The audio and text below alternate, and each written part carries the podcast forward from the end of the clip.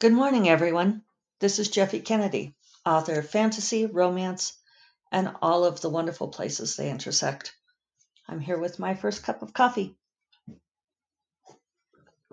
I needed the coffee this morning. Today is Monday, November 9th. Um, it's a good week. It's a good Monday. Fantastic weekend. Um, the big news in our lives is that um, Joe Biden won the presidency. Biden and Harris ticket. I haven't been this excited for a presidential election. Well, probably not since Obama was elected. Um, I remember when Clinton unseated W, and that was a big deal. And I was really thrilled when Obama won. But this was an election like no other. It was um, absolutely incredible. Uh, I I had resigned myself to not hearing anything over the weekend. The count seemed to have frozen on Friday night. I thought, well, everyone's taking the weekend off, and we won't we won't know. And I we were out. David and I were out working, uh, uh doing our landscaping, working on those steps. And I came inside to check something, and I saw on Twitter that AP had reported the results of the election, and it was. Um, I I took my phone out to David to show him, and we were just jumping up and down in the driveway shouting.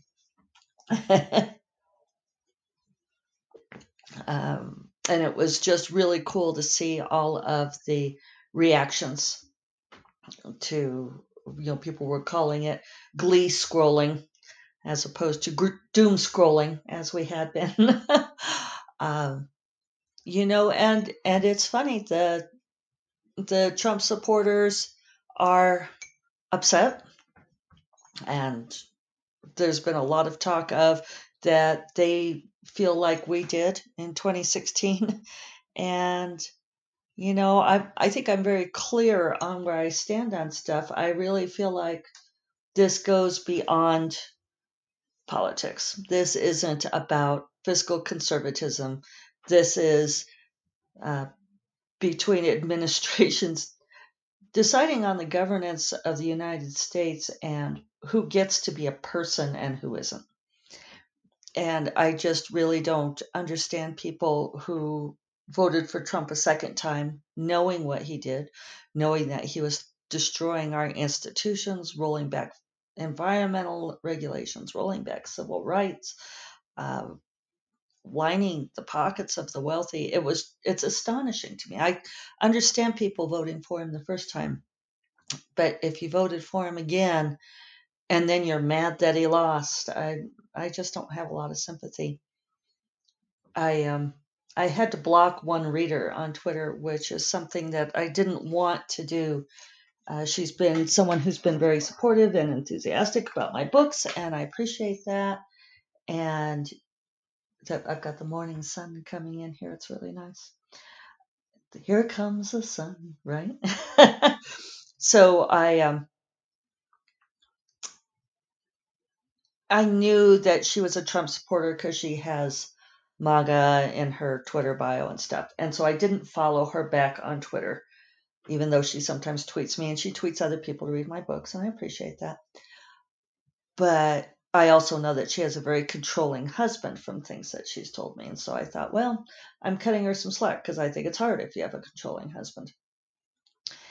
And on Saturday, I was doing my gleeful tweeting, joyful tweeting, and she replied to me and sent me Trump's statement that he doesn't accept the outcome of the election and that they're going to be, you know, still going on about the fraudulent voting, which has been debunked. I mean, there there is no voter fraud, and anyone who is persisting with that, even though it has been debunked, you know, I just don't want that in my feed or in my life. I don't want to hear about it from you. If you want to tell me that you feel like Trump should have won, then you can tell me that. That's fine. That's your opinion. If you want to tell me you voted for Trump and why you like Trump, that's fine. I'm probably not going to agree with you, but um, if you start sending me stuff about voter fraud, um, I'm going to block your ass. And that's what I did. I blocked her. And I was sorry to do it. But, you know, you just can't go out and spread that stuff around just because you are following some kind of emotional truth that has nothing to do with demonstrable facts. You know, the Rudy Giuliani and the like talking about how the press doesn't get to decide the outcome of the election. It's like, no, but the press does vote. The press does, sorry, I'm getting all worked up. The press does report on the outcome of the election, which is decided by voters, and they look at the numbers in states, and it's called math. We don't wait for somebody else to tell us the outcome of math. Rudy Giuliani said that the courts decide the outcome of elections. Uh, that's not true. Voters decide the outcome of elections, and you count them up, and the person who gets the votes wins. So, um, you know, and then the other place that I come from on this is that so many people say that they voted for Trump because of their taxes. And I'm sorry if what you pay on taxes is more important to you than having compassion for other human beings, then I also don't care. So that's that's where I'm at this morning. Um, feeling joyful, optimistic, hopeful. It was great to see the uh, response around the world, uh, ringing the bells in Paris, uh, world leaders sending messages of you know let's let's work on fixing the planet and putting things back together. Uh, you know, enough with this white supremacy shit, people. want that on a t-shirt.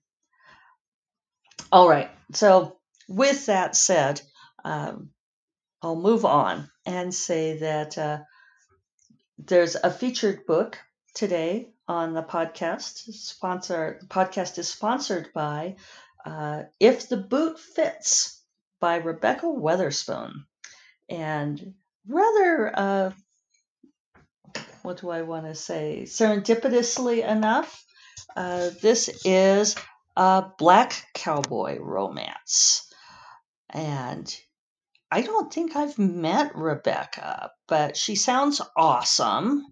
Uh, she is a multi award winning romance author and creator of the Women in Color Romance.com, which is an online rom- resource for discovering romances written by women and non binary people of color.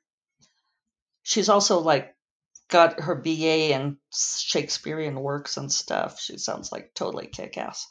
So, anyway, if the boot fits, um, I am going to show you this awesome cover. Let's see, I was figuring out how to do this so that it was view. Come on, make it full screen. I know I did it once before. Might have been while I had the, uh, let's see here. It was probably when I had it hooked up to the monitor. Okay, now let's do this. You're not going to let me do this? Sometimes working with the tablet doesn't always, um, it's not always intuitive, you know? Let me see, can I make you full screen? Okay, well, I was going to make this full screen and that would have been cool, but um, let's see here.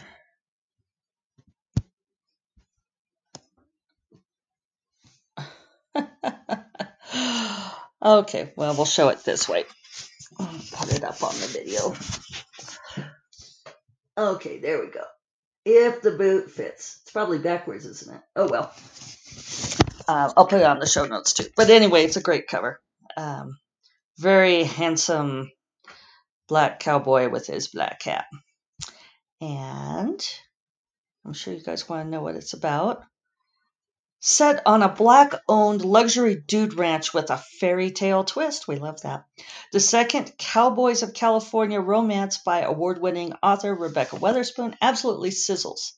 In this thoroughly modern take on the timeless tale of a struggling Cinderella. Sorry, Rebekah. I didn't mean to sneeze in the middle of your uh, BCC there. Um, have to go back to it now. Let's see. A modern take on the timeless tale of a struggling Cinderella who finds her Prince Charming at the 11th hour. An Oscar winning actor and aspiring screenwriter attempt to make a relationship work away from the Hollywood spotlight. Working as the personal assistant to one of Hollywood's coolest divas has left Amanda Quinn more determined than ever to sell her screenplay and gain her independence. In the meantime, she'll settle for a temporary escape. When her employer is felled by the flu on Hollywood's biggest night of the year, Amanda gets her glam on, struts out the door, and parties with the glitterati. She never expects to come face to face and closer than close with one of the hottest stars in the game following up his first Oscar win with a steamy after hours romp with an enigmatic woman seems like the perfect way for actor Sam Pleasant to celebrate until she suddenly disappears. Worse, she's vanished with the wrong swag bag, the one containing his Oscar statue, leaving Sam even more intrigued about the beauty's identity and wondering if a repeat performance of their amazing night is in the stars. And when a second chance encounter happens, only a trip to Sam's family ranch and revealing the not always glamorous truth about themselves will give them a chance to turn one magical night into forever. Well, it sounds wonderful. Yeah, so uh, check out If the Boot Fits, first book in the series, A Cowboy to Remember. Oh, I'm sorry, the first book as I didn't read this well. So much for reading comprehension this morning. Uh, the first book in the series, uh, which is Cowboys of California, the first book is called A Cowboy to Remember, and it got fantastic reviews. And so now this is apparently the second book, um, If the Boot Fits. So check that out. Uh, links will be in the show notes. And congratulations, Rebekah, on an amazing series. Happy to to get to celebrate um, someone that many of the Trump supporters would not want to be celebrating this morning. um, but you know, this is uh, first cup of coffee is all about the what the real time chat the it's not real time is it? But the realistic chat and if you were sitting here with me having coffee i would be saying the same thing. So um where am i at with things? Things things things. Uh, making good progress on actually i made great progress on uh, the heirs of magic book one golden gryphon and the bear prince I am now at 39,000 words. I did great last week. I was really happy with myself. Um, got 15,000 words on the book and a little bit more than that since I count some other things that I write along the way. Um, so I got, this is the number you want to look at, Jeffe. Yes. Um, almost 17,000 words last week. So I finally kicked into gear. I talked about that some on Friday, that I finally broke through whatever was holding me back and made amazing progress. So that's feeling good. Um, this week, I will pass for the year for 2020. I will have written more than I have in half the years since I've been tracking, officially half. Um, 2019, 2012, 2016, and 2018. Um, I will have all I've written. I will have written more than those. After that jumps up. Um, 2018, I wrote 438,470 words, and I'm only 3,600 words away from that right now. But then it jumps. Um, and in 2013 I wrote 497 words. So I am on track to probably, I might top 2013 and possibly 2017 which was um, 2017, I wrote almost 520,000 words. Uh, but I will not match either 2014 or 2015 because both of those 2014 I wrote 559 and 2015 I wrote 564 and I would have to write like 65,000 words in both November and December to match that and I'm not going to hit that. And I don't think that was a healthy amount for me to write anyway because in 2014 was when I did 559 and 2015 was 564 and then 2016 was when I crashed. I crashed and burned big time and went down to I, I got 436,000 which I know isn't terrible but I could show you guys this graph since we have the let's see if my tablet will let me do this without scooching around. So there you could see my graph if you're looking at the video, which I will put on Instagram. But you could see I was climbing, climbing, climbing, and then boom, went down. And so I've been trying to figure out, um, always, always working on ways to be more sustainable. Sustainability is key because it's good to to get the word count in, but then if you crash and can't do it for the next several years, then that's not any good. So, so I'm happy with what I'm finding as far as my productivity and sustainability. And yeah, things are, are looking up. Uh, let's see. I'm just trying to think of where I'm at on things. Uh, I got some painting done on the master bed bathroom over the weekend, and we did some of the landscaping stuff. Um, I did not get as much done on Saturday as I wanted to because uh, I was just looking at the internet and looking at all the gleeful uh, celebrating about Biden and Harris winning. And that night we did watch the um, accept, not acceptance speeches, but sort of the kickoff speeches. And it was so funny because, um, you know, I I never even wanted to watch Obama give speeches because I'm just not much for presidential speeches. But it was just so nice to listen to people being articulate and talking about concrete plans and talking about um, calling out people and saying thank you, saying thank you to people for the work that they've done. Um, it, it's just one of those things that's such a profound disconnect that I don't understand how anybody could listen to Trump speak and think that he had. I mean, it wasn't rational speech. it was so puzzling to me. So I know I said I wouldn't keep ranting about this. So I'm going to uh, wind it up here. It, I finally decided that it was okay for all of the times that I have been anxious over the last four years and been seriously worried about our democracy, um, been seriously worried for the lives of people I care about who don't fit into whatever boundaries that the Trump people think are acceptable. Um, I decided it was okay to enjoy the the joy of it.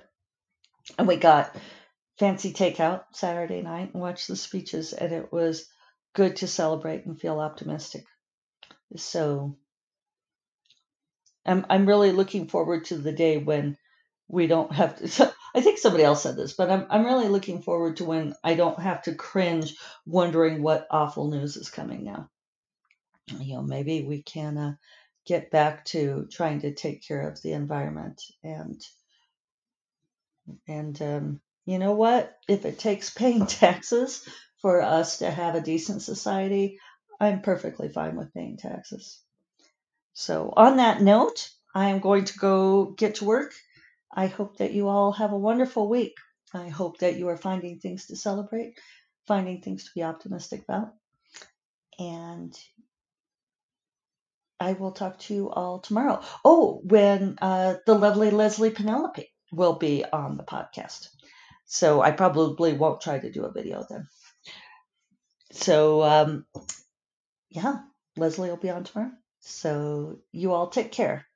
Bye bye.